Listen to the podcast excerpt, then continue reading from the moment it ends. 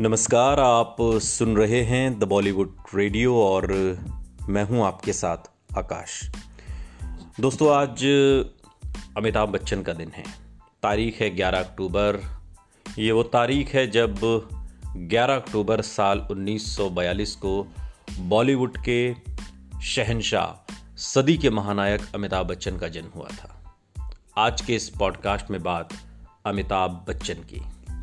इलाहाबाद में जन्मे अमिताभ बच्चन की शुरुआती पढ़ाई नैनीताल के शेरवुड कॉलेज से हुई। उसके बाद उन्होंने दिल्ली यूनिवर्सिटी के किरोड़ीमल कॉलेज से ग्रेजुएशन किया। स्कूल के दिनों में ही वो नाटक में हिस्सा लेने लगे थे। उनके दिल्ली के दोस्त बताते हैं कि कोलकाता में नौकरी मिलना आसान है और इसके लिए ज़रूरी था कि वो अच्छा दिखें और अच्छा बोल लें। तो उन्होंने एक नया सूट सिलवाया और कोलकाता नौकरी करने पहुँच गए। उन्होंने पैसे कमाने शुरू कर दिए, हालाँकि उनका मन इस नौकरी में नहीं लगा और वहाँ उन्होंने एक नाटक मंडली भी ज्वाइन कर ली। अमिताभ बच्चन के बड़े भाई अजिताभ ने उन्हें लेकर फ़िल्म बनाने की शुरुआत की।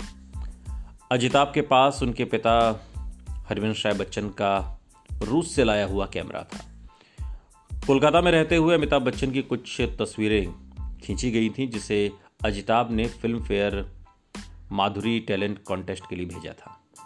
इस कॉन्टेस्ट को राजेश खन्ना ने जीत लिया था और इसी बीच अमिताभ बच्चन की मुलाकात मशहूर मॉडल नीना सिंह से हुई। नीना सिंह को ख्वाजा अहमद अब्बास ने फ़िल्म सात हिंदुस्तानी के लिए चुना था। अजिताभ ने अमिताभ की फ़ोटोज़ नीना को दे दी और नीना ने वो फ़ोटोज़ ख्वाजा अहमद अब्बास को। ख्वाजा अहमद अब्बास को अपनी फ़िल्म सात हिंदुस्तानी के लिए आखिरी हीरो की ज़रूरत थी। कोलकाता में अपनी नौकरी छोड़कर अमिताभ बच्चन बंबई पहुँचे और जल्दी ही वो ख्वाजा अहमद अब्बास की फ़िल्म के लिए चुन लिए गए। निर्देशक की मदद से ही उन्हें फ़िल्म आनंद भी बात के दिनों में मिली। आनंद के बाद से ही अमिताभ बच्चन की लोकप्रियता बढ़ी और लोगों के बीच उनकी पहचान बनी। और फिर आई जंजीर, जो उनकी एंग्री यंग मैन की छवि को बना गई। अमिताभ बच्चन के करियर में एक वक्त ऐसा भी आया जब उन्होंने मीडिया से बात करना बिल्कुल बंद कर दिया था। रेखा को लेकर उनके बारे में तमाम खबरें छपती, जब कुली के, की शूटिंग के दौरान, एक्सीडेंट के दौरान वो ठीक होकर वापस लौटे तो मीडिया के साथ उनकी दूरी खत्म हुई। फ़िल्मों में नाम कमाने के बाद साल उन्नीस सौ चौरासी में राजीव गांधी के कहने पर अमिताभ बच्चन ने चुनाव लड़ा।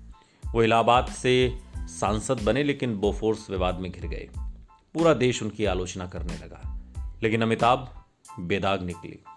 गांधी परिवार के साथ उनके रिश्तों में, लेकिन इस बीच दरार ज़रूर पड़ गई। राजनीति छोड़कर अमिताभ ने फिर से फ़िल्मों में वापसी की और उन्होंने फ़िल्म मर्द की। फ़िल्म हिट हुई और इसने उनके आलोचकों को भी करारा जवाब दे दिया। अमिताभ बच्चन आज उम्र के एक ऐसे पड़ाव पर हैं जहाँ आमतौर पर लोग रिटायरमेंट ले लेते हैं। लेकिन अमिताभ बच्चन ज़िंदगी की आखिरी सांस तक काम करना चाहते हैं। इसीलिए वो सदी के महानायक कहलाते हैं। बॉलीवुड के बिग बी अमिताभ बच्चन को द बॉलीवुड रेडियो परिवार की ओर से जन्मदिन की ढेरों शुभकामनाएँ। सुनते रहिए द बॉलीवुड रेडियो। सुनता है सारा इंडिया।